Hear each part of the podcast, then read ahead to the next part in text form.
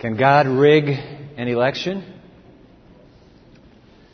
Before we begin this very sensitive topic, we need to pray.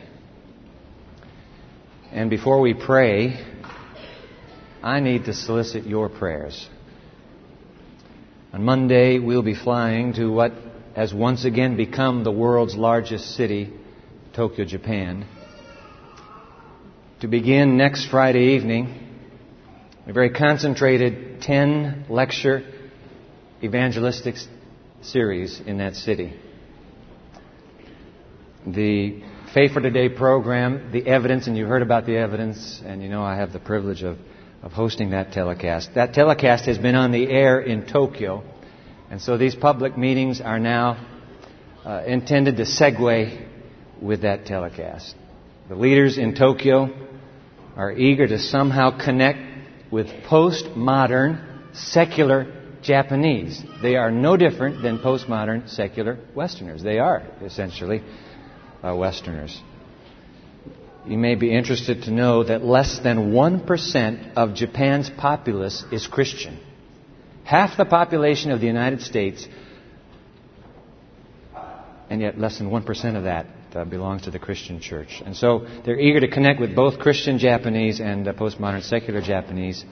And incidentally, the meetings are going to be conducted right beside the Adventist hospital where I was born. Grew up uh, for fourteen years in that great land. And so not only is this going to be a huge challenge, but you must understand it's also a personal joy to go home again. I'm earnestly appealing for your prayer partnership. I have learned in our short journey together that when you pray, God powerfully responds. And so, as they say, please cover me as I go in. Let's pray together. Oh God, we sang these words to you just a moment ago. In times of great decision, be with us, God, we pray. Give us a vision of Jesus' way. What is Jesus' way?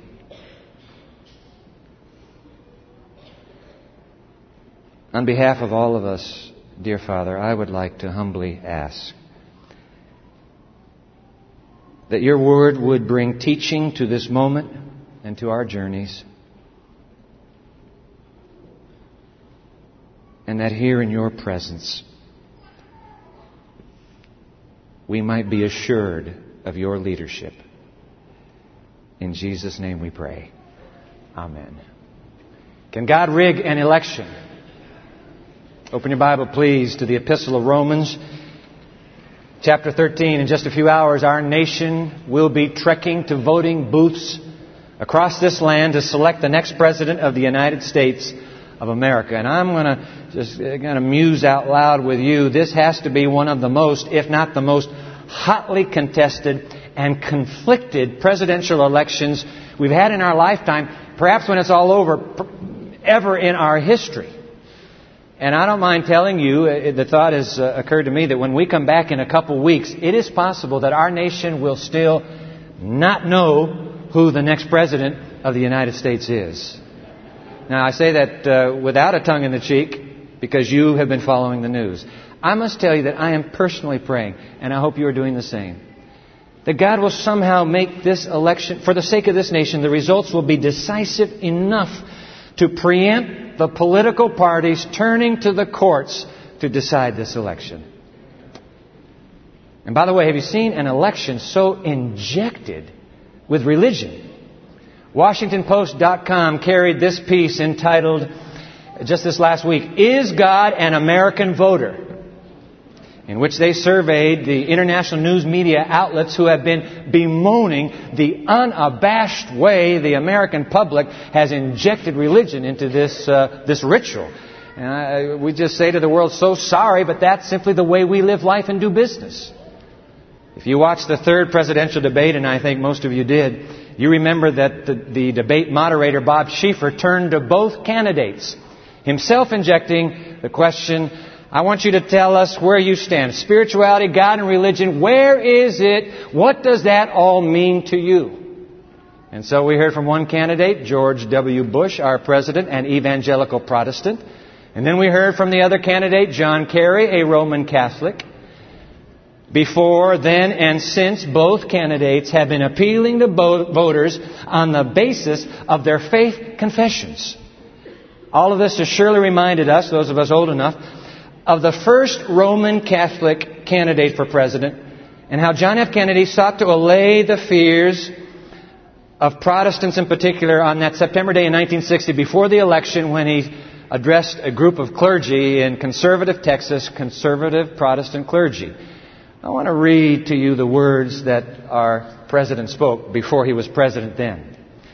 I'm quoting him now. "I believe in an America where the separation of church and state is absolute, where no Catholic prelate would tell the president, should he be Catholic, how to act, and no Protestant minister would tell his parishioners for whom to vote, where no church or church school is granted any public funds or political preference."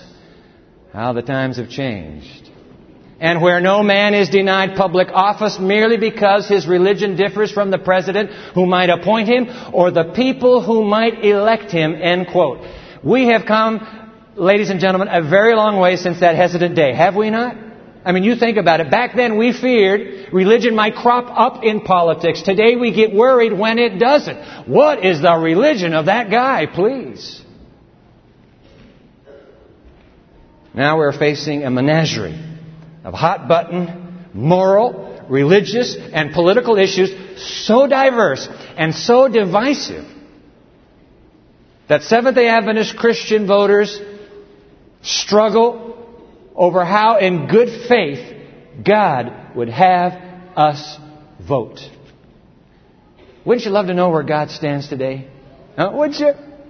Well, I happen to know, and I'm going to tell you this morning. I know that there are a bunch of you here figured that's exactly where Dwight's going to be coming from, and that's why I inserted that line. Actually, I do not know.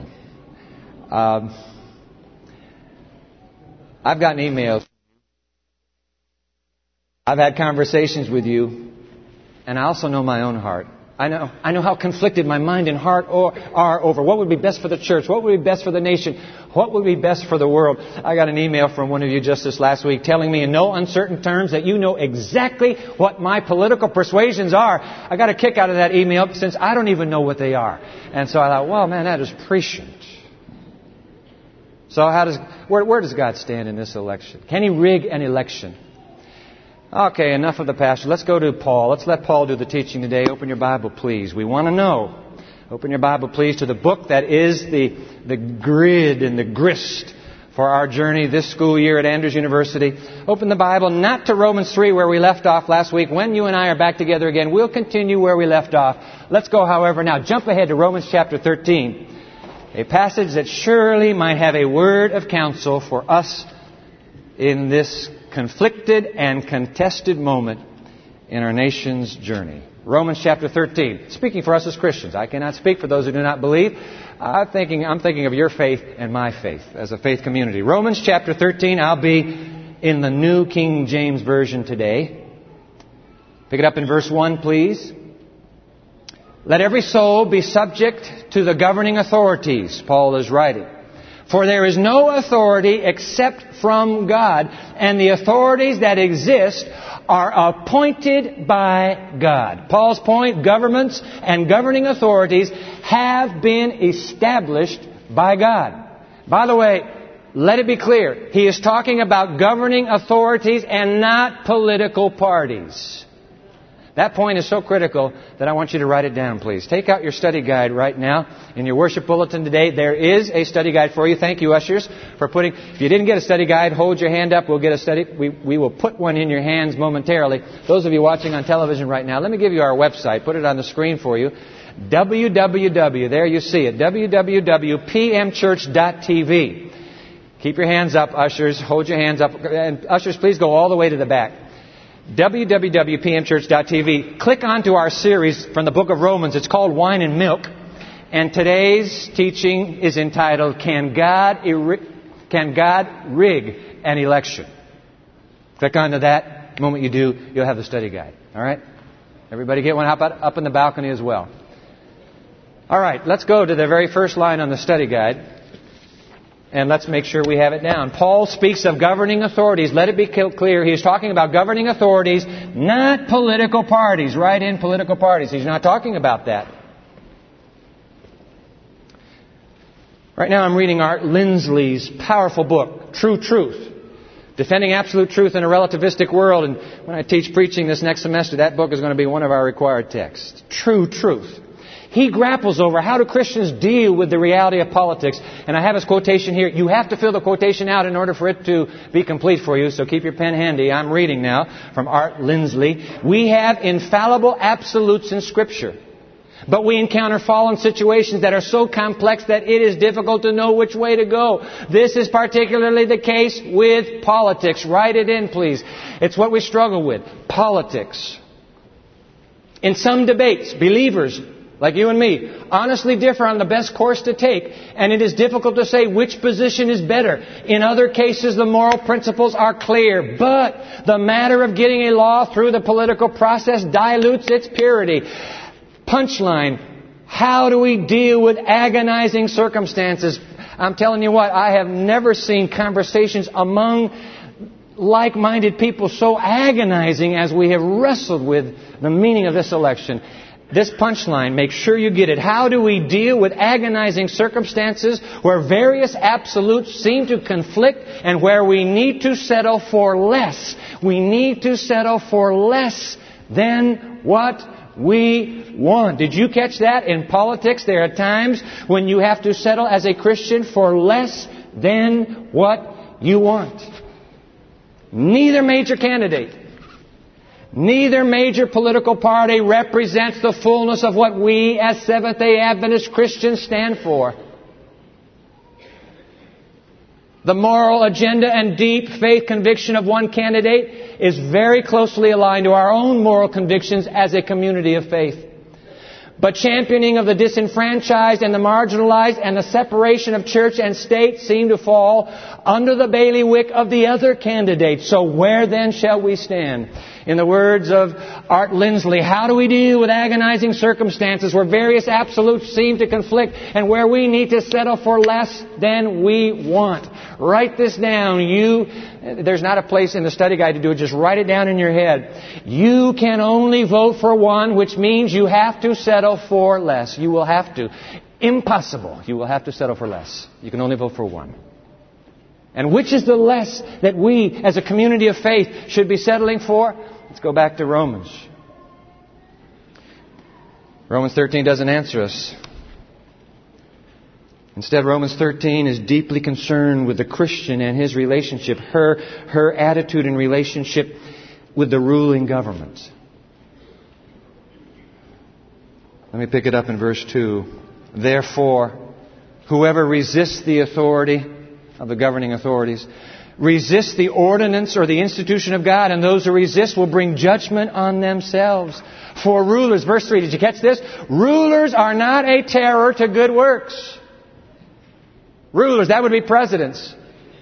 That would be prime ministers. That would be governors. That would be judges. That would be the police in Berrien Springs. Guess what? That would also be campus security on the campus of Andrews University. Oh!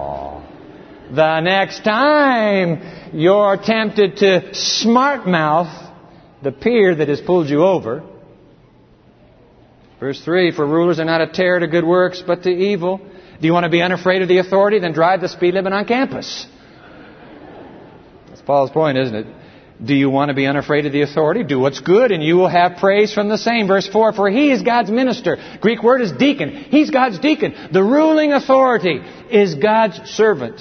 He is God's servant to you for good. But if you do evil, be afraid, for he does not bear the sword in vain. For he is God's deacon, servant, an avenger to execute wrath on him who practices evil. Verse five, therefore you must be subject, not only because of the wrath that you may incur, but also for conscience sake. That man, that woman has been placed there by God.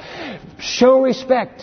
In honoring your relationship with God, show respect. Verse six, for because of this, you also pay taxes, for they are God's ministers. Now, Paul uses another Greek word that actually refers to religious, the, the word from whence comes our, our English word liturgy. These are liturgy servants. They are religious servants of God. For because of this you also pay taxes, for they are God's servants, attending continually to this very thing. Final verse seven, render therefore to all their due. Taxes to whom taxes are due, customs to whom customs, fear to whom fear, honor to whom honor. Give to everyone what is due to him or her. Paul's point, write it in please. The state is a divine institution. The state is a divine institution with divine authority. Thank you, John Stott. Wait a minute, you're talking about Hitler's regime then? You're talking about Saddam Hussein? God set up those regime, regimes? John Stott himself, John R. W. Stott, the Anglican preacher, has wrestled over the meaning of that, and uh, you've got his words right here in the study guide. Let me, let me read them with you. Paul cannot be taken. This is Stott writing now, and you have to fill it in. Paul cannot be taken to mean that all the Caligulas, that's that bloody Roman emperor, all the Caligulas, Herods, Neros, and Domitians of New Testament times, and all the Hitlers, Stalins, Amins, and Saddams of our times were personally appointed by God. He's not suggesting that. He's not suggesting that God is responsible for their behavior. Nor is Paul suggesting that their authority is in no circumstance to be resisted. What is Paul saying then? Paul means rather that all human authority is, write it in, derived. All human authority is derived from God's authority. So that we can say to rulers what Jesus said to Pilate, you would have no power over me if it were not given to you from above. All human authority is derived from God's authority. Paul is not declaring that all governments and all courts are just. If that were the case, Paul would not have appealed when he came to his own court hearing. He would not have appealed to a higher court. He knew that court could not bring justice, and he said, take me to the next level. I'll go all the way to the top. I appeal to Caesar. He's not saying every, every court is fair or every government is right. His point again, all human authority is derived from God's authority, from divine authority. And by the way, a classic illustration of that is the other R thirteen chapter in the Bible. What would be the other R thirteen chapter in the Bible? Romans thirteen, and take a look at Revelation thirteen. Go to the Bible's last book. Go to the Apocalypse. I want to show you how much of the authority on earth is derived from God. Revelation, Bible's last book. Go to Revelation chapter thirteen. Take a look at this. Count how many times you come to this, this little couplet, was given, or was granted, was given, was given, was given. Watch this. By the way, we're going to Revelation thirteen because Seventh-day Adventists believe that behind the shadowy symbols of the apocalypse there are two religio-political powers. We even see the United States, do we not, in Revelation chapter thirteen? Watch this. Revelation thirteen, drop down to verse five. Speaking of the first beast, and he was given, there you go, number one, and he was given a mouth speaking great things and blasphemies, and he was given authority. He didn't come up with the authority. Somebody has entrusted authority to him.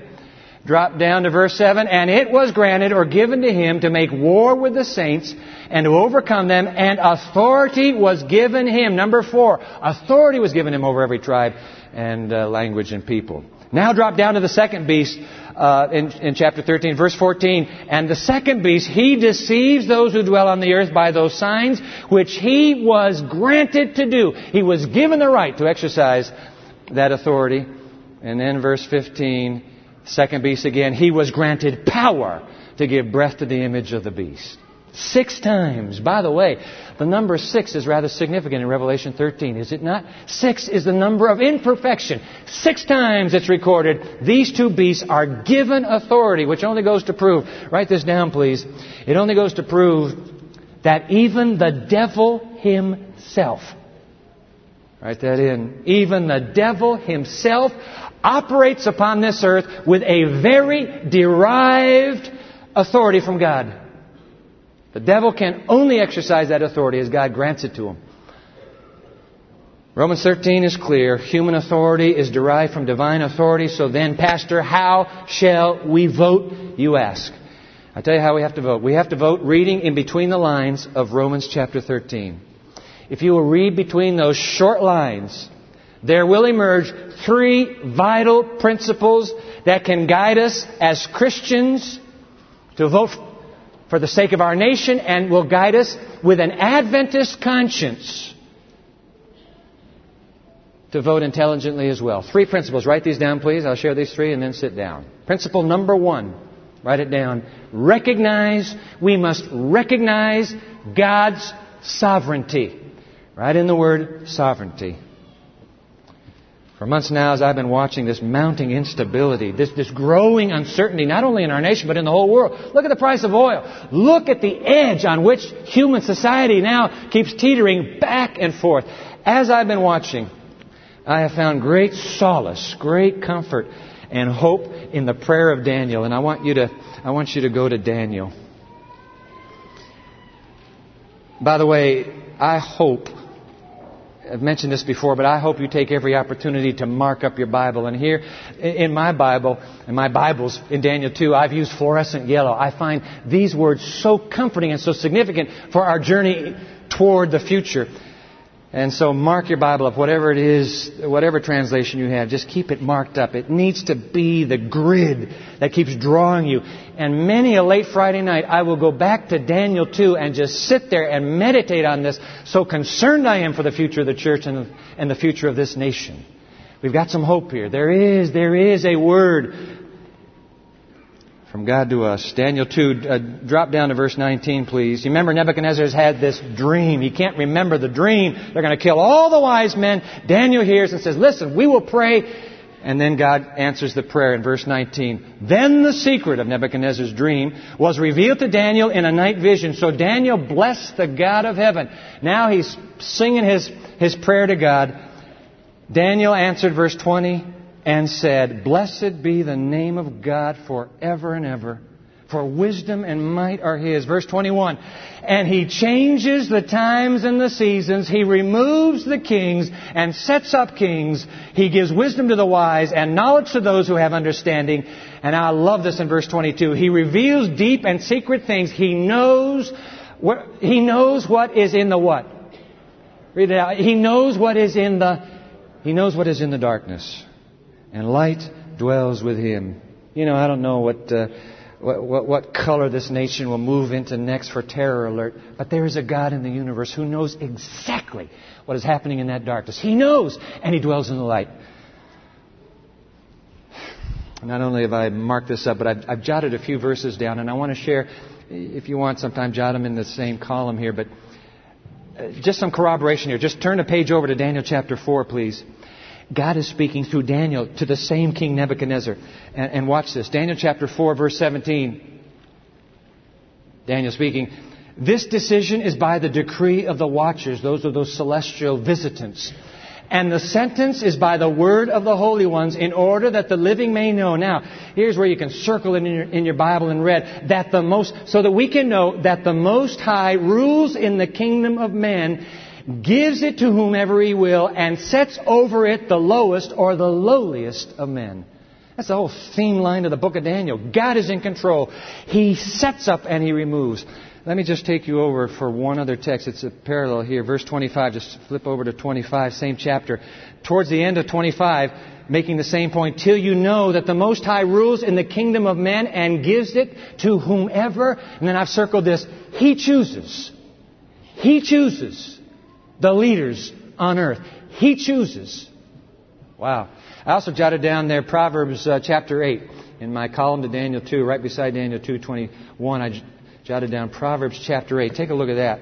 Maybe you want to put a circle around these two verses. Proverbs eight, verse fifteen. God speaking through the metaphor of wisdom. Verse fifteen, Proverbs eight. By me, God says, kings reign, and rulers decree justice. Verse sixteen. By me, princes rule, and nobles, and all the judges of the earth. One more text to scribble down. Psalm seventy-five.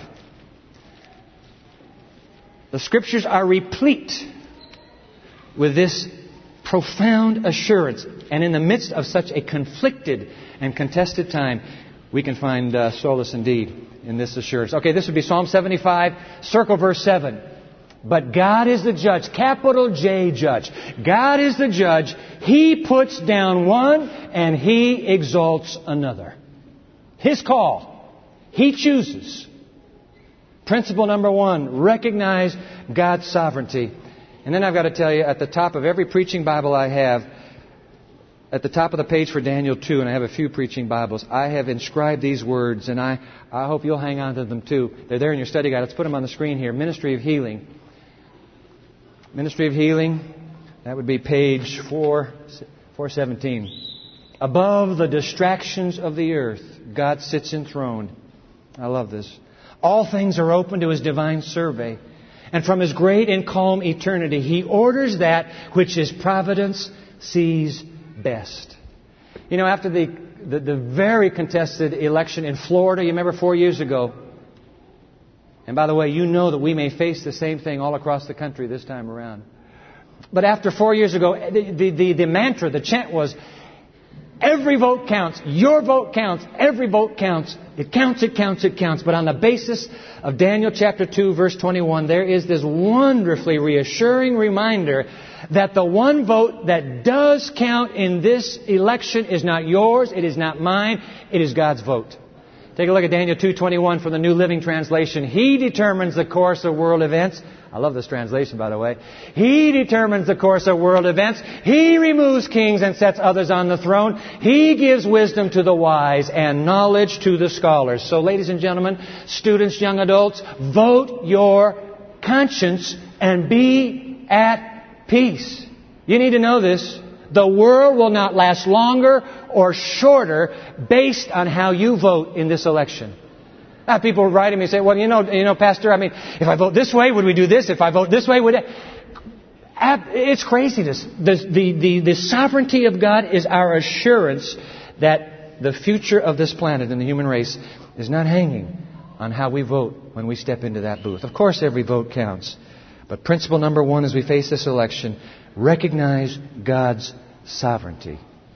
Principle number two, write it in, please. Remember our priority.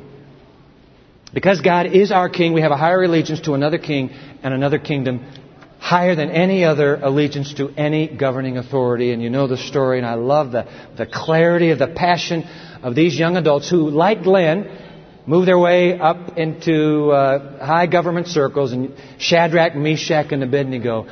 That moment when Nebuchadnezzar, here in Daniel three, Nebuchadnezzar comes to them and he says, guys, you, you somehow got the, you, you got the, uh, you got my order, my, my imperial edict mixed up. I meant to bow down when I give the command. And these three boys, in what verse is that? Verse sixteen of Daniel chapter three, they look into the face of Nebuchadnezzar and they said, oh King, we're not, we, we know exactly what you meant. We understand the fiery furnace, but King, we cannot give credence or obedience to your edict, for our God is able to deliver us, and even if He does not, we must practice civil disobedience here. We cannot obey. We must practice civil disobedience here. We cannot worship your gods. We cannot obey your command. Talking about civil disobedience as a, as a template for those of us living in the third millennium. Here's a case where they obeyed the direct command and legislation of their king. Uh, ladies and gentlemen, just because a president or a presidential candidate says it's so does not make it so. Romans thirteen is clear. All human authority is derived from divine authority, but it is not a command for us to disobey God in order to obey the governing authorities. In fact, jot this down, please. Acts five twenty-nine is really the mantra for civil disobedience as Seventh-day Adventist Christians one day. Jot down Acts five twenty-nine. We, Peter speaking, we ought to obey God rather than man. I know this morning here in the Pioneer Church here at Andrews, we are not quite one hundred nations represented. We must never forget that our first allegiance is to the highest king and the highest kingdom, which is why Jesus can say, you remember, to Pilate just before he is executed by the government, if my kingdom were of this world, my servants would be fighting right now. They would be killing and destroying. But my servants are not of this kingdom. Blessed are the peacemakers, for they are the ones who will be called the sons and the daughters of God. Three principles. Principle number one, recognize God's sovereignty. Principle number two, remember our priority. And finally, principle number three, render your responsibility. No question. It's in between the lines there in Romans chapter thirteen. F. F. Bruce, the New Testament scholar, a bit of balancing admonition as we as we struggle to know how, how to respond in the face of perhaps someday necessary civil disobedience. Here's what F. F. Bruce, you have it in your study guide, fill it in please. Christians will voice their no. All right? Christians will voice their no to Caesar's unauthorized demands the more effectively if they have shown themselves ready to say yes to all his authorized demands. If we're not known as anarchists, tossing grenades everywhere we go with the government, then when the day comes and we have to say no to the government, we will have to say no based on a history of having been obedient and having said yes. That'd be an important, important factor in the response of the government to the faith convictions of this faith community. Ah, one more time to Romans uh, thirteen. Remember verse seven? Romans thirteen, verse seven. What are our responses to the government? Paul says, hey, I'll tell you. Doesn't mince any words here. Uh, Romans thirteen, seven. Render therefore to all their due. Taxes to whom taxes are due, customs or revenues to whom customs are due, fear to whom fear is due, honor to whom honor is due. You remember that day when they were trying to nail Jesus? They were looking for a bit of uh, of uh, empirical evidence to convict him and to execute him before the week is out. And you remember they trapped him uh, over his attitude towards taxes? You remember that? They, they said if he says, pay your taxes to Rome, then they would call him a heretic to the community of faith. And if he says, don't pay your taxes, then he's a, a rebel to the government. And in Luke, Luke twenty, and by the way, Luke is the only one to catch this. In Luke twenty, uh, verse twenty, we note how, in fact, the subtle undercurrent for that uh, for that trap has to do with the power of government and the authority of government. And only Luke makes this observation. This is Luke twenty, verse twenty. So they watched him, watching Jesus, and they sent some spies who pretended to be righteous that they might seize on his words in order to deliver him, and only Luke inserts this, to the power and the authority of the governor. This is a government issue. Will he be supportive of, uh, of government? And you remember, so, so, teacher, shall we pay taxes or not? And you remember, Jesus asked for a coin. And by the way, as you prepare to vote, please note, Jesus did not have a coin to even show. He could not reach inside his pocket and say, hey, okay, I'll show you a coin. Take a look at this. He has to ask somebody else to flip him a coin so that he can make his illustration. The King of the universe, so identified with the marginalized and the disenfranchised. And I'm so proud of Glenn for taking on, as you heard just a moment ago, taking on homeless veterans and standing up for them and their rights. Jesus so identified himself with the poor and the alienated of society that he was dirt poor himself. I am concerned.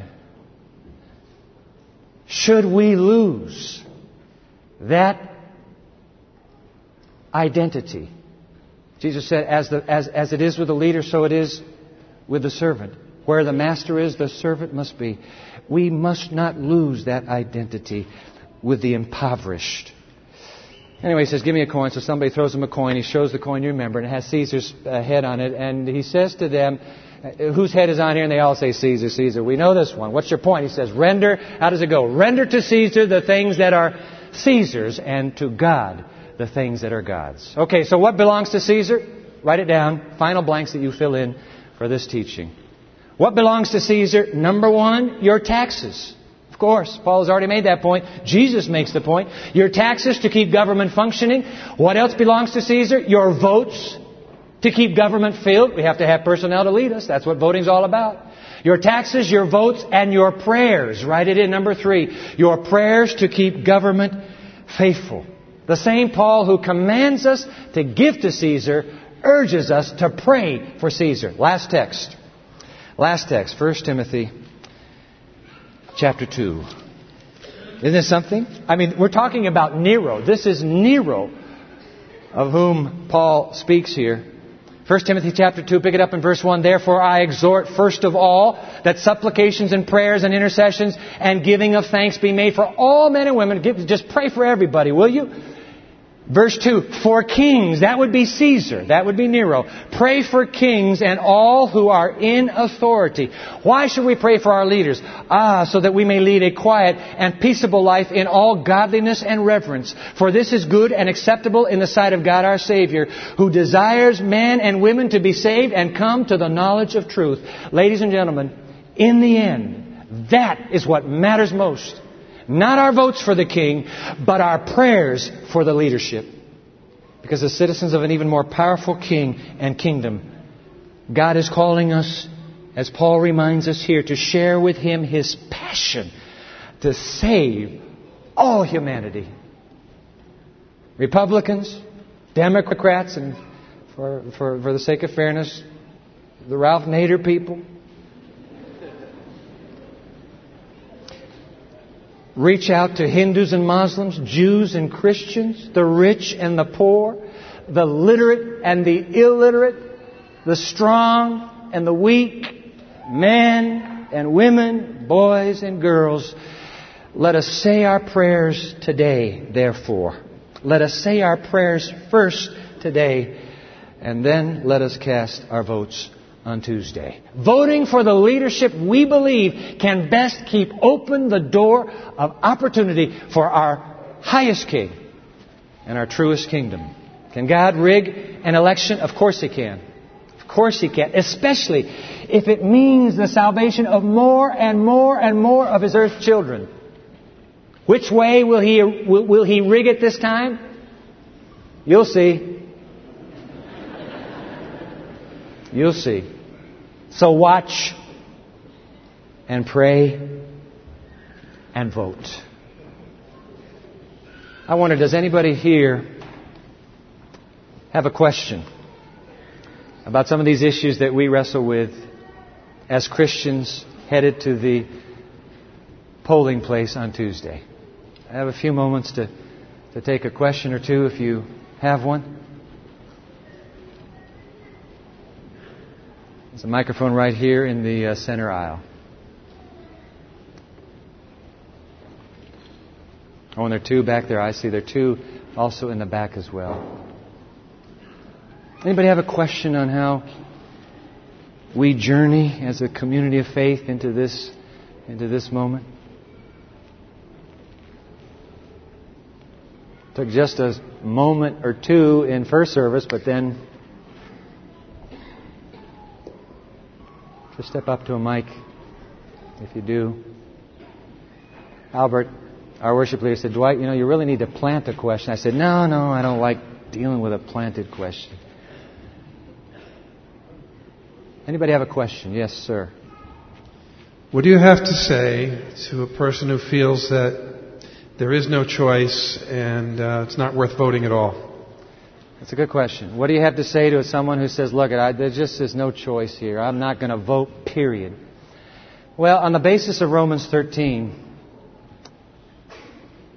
I feel strongly that we have an obligation as the followers of Jesus Christ to be proactive in the, the life of the of the uh, nations that we that we are citizens of. We've, we've got uh, you know ninety nations here. Our responsibility to Caesar is to help in the in the operation and the governance of of the lands that we serve. You know, we go back to that mantra where we certainly learned four years ago that no vote is inconsequential. Render to Caesar what Caesar needs. Caesar needs the the support of his citizens. And I think with good conscience we can cast that vote. Will it make a difference? That will be for God to decide. That's a good question. Should we just, because it's hopeless, forget it? No, I don't I don't believe it's hopeless at all. I believe every single one of us registered to vote in this county ought to be voting on uh, Tuesday. It's a good question. Anyone else? Yes, sir. Who is more responsible for our care for the poor and the needy and the disenfranchised? We as individuals or the government of whom we are citizens? All right. That's a good question. In an ideal world, every Christian is on the edge, always looking out for the needy, for the poor, and for the uh, disenfranchised. We don't live in an ideal world. And so, is it is it possible that government could take the funding that we as Christians provide it and exercise the right to provide funding for for the needy and for the poor? Absolutely. But I think uh, we, if we defer to the government, we actually are deferring a God-given responsibility and assignment. Jesus said, "Inasmuch as you do this to the least of these, you are doing it to me." Every poor person in Benton Harbor, and we just came out of five weeks in Benton Harbor together, but every poor person in Benton Harbor is a is an earth child of God Himself. And if I know that poverty, I see that poverty, for me to close my mind to that and my heart to that poverty, I believe is a moral issue. I cannot defer to the government to step in and provide the moral support that God calls me to do. It's a good question. Yes, uh, question there, please. Seems like there are many issues for us to consider in this election. There are. Uh, on all sides. What is the priority issue for me as a Christian? For me, that is the one question I probably cannot answer on your behalf. I'll tell you why. That's the safest answer to give, too. I believe in political survival. Now, I, and I tell you why. I, I, I don't say that uh, lightly. Because as we just read from Art Lindsley, there are some matters where believers, as, as much as we love each other and care for each other, we just cannot see eye to eye. We had different mamas and papas. We had different, we had different philosophies that we were reared in. We simply will not respond together. Uh, in in uniformity. But I believe that we can be we can be bound up as a Christian community in unity. And I believe, as I I ended just a moment ago, that the the most compelling issue for us as Christians, and maybe I can't answer your question this way, the most compelling issue for us as Christians is to take the everlasting gospel to the world in this generation for the sake of God returning to this earth and bringing to an end the tragic, tragic story of human uh, survival. And so, I can't tell you how to vote on the basis of that priority, passion, and commitment. But it would seem that, uh, that, that that's probably all I need to say. It would, you know, it's it's just like, yeah. Yes. So, sir, a good question. In the next seventy-two hours, you and Jesus need to wrestle over what is most important, because as Art Lindsley did say, you'll have to settle for less. In order to get this, you're going to also get what you didn't want here. There is no way we can get everything that we believe God wants us to have. So, you and Jesus together, and, and, and realize that in the end, your vote is not going to be the decisive factor for the, for the survival of the human race. Yes, sir, young man. Um... Which candidate do you prefer?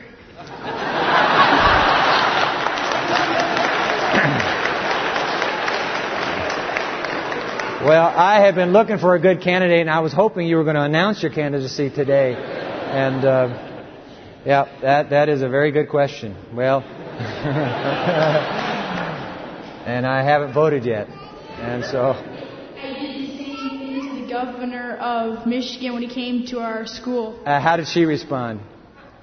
How did he respond? How did she, the governor of Michigan? You asked her? Uh, him. Whatever he is. Well, you've been around a long time. If you The state rep- representative. Oh, the state sorry. representative. All um, right. He All said right. It's a secret war. That's good counsel. Keep it a secret. All right, thank you, young man. I tell you what, I'm proud of little boys who just get up and say, "Look, I got a question. Let me talk for a little bit." Very good question. And you know what? The moment you ask that question, sir, every person in this congregation immediately put a picture in his or her mind and said, "This is who I'm voting for." And that's good. You helped us to reflect and think. All right, yes, sir. We've been programmed to assume that there is going to be controversy. Yes. After the election is over, and that we will probably see things in the courts. Uh, there are a lot of... There's been a lot of things said about uh, voter fraud and this and that. How passionately, as Christ, as Christians, should we uh, voice our commitments or... or uh, Be, be involved in this process? How passionately should we be involved? Are you talking about the post-election uh, uh, debate that might be? Uh, you know what? I'm just going to give you my personal my personal opinion here. I think we ought to lie low. I think Christians, in particular Seventh-day Adventist Christians, have such a compelling higher allegiance that we ought not to weigh in in huge doses in a public sort of way. Paul was living in an empire that was bereft of morality. There could have been times when he could have made a ch- become a champion for uh, rights issues. But Paul, God bless him, chose to, to operate below the radar screen of politics, concentrating on his mission and his passion to help God seek and save every man and woman and child who is lost.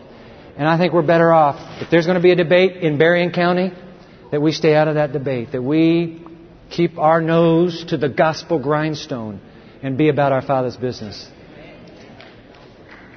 Yes, sir. Chris, let me just take a couple more. Okay, in Revelations thirteen eleven, it says, "The beast coming out of the earth had two horns like a lamb, but he spoke like a dragon." Yes. Does the beast out of the earth now speak like a dragon, and should that be uh, a part of our priorities as we vote? Well, that's a good question, Chris. Uh, does the beast now, see if I have it right, does the beast now speak like a dragon? Is that what you're asking? Does the beast now, the lamb-like beast now speak like a, like a dragon? I don't believe it speaks like a dragon as we, that, as our deepest convictions sense that it will one day speak as. I believe that we have precious liberties right now that are worth preserving. And by the way, people come and they say some of these conversations, well, should we vote this way or vote that way? Hey, anytime you have a chance to vote, vote always for keeping the door open for the proclamation of the gospel, the everlasting gospel. And so, uh, I don't believe that that second power has yet brought itself fully to the manifestation Of, of that almost satanic-like rule that it will bring to the world. I don't believe that yet, Chris. I want to go, in closing, to our knees, because I don't want to end with the Q and A. I want to end with us in prayer. And I wish you would pray with the person beside you right now. Simply pray that God will show Himself sovereign in the election we are about to enter together. God's will be done on earth. How does it go? As it is in heaven. Would you do that? Find somebody right beside you. If you don't want to pray with anybody, it's okay. But let's go to our knees together as we conclude in prayer.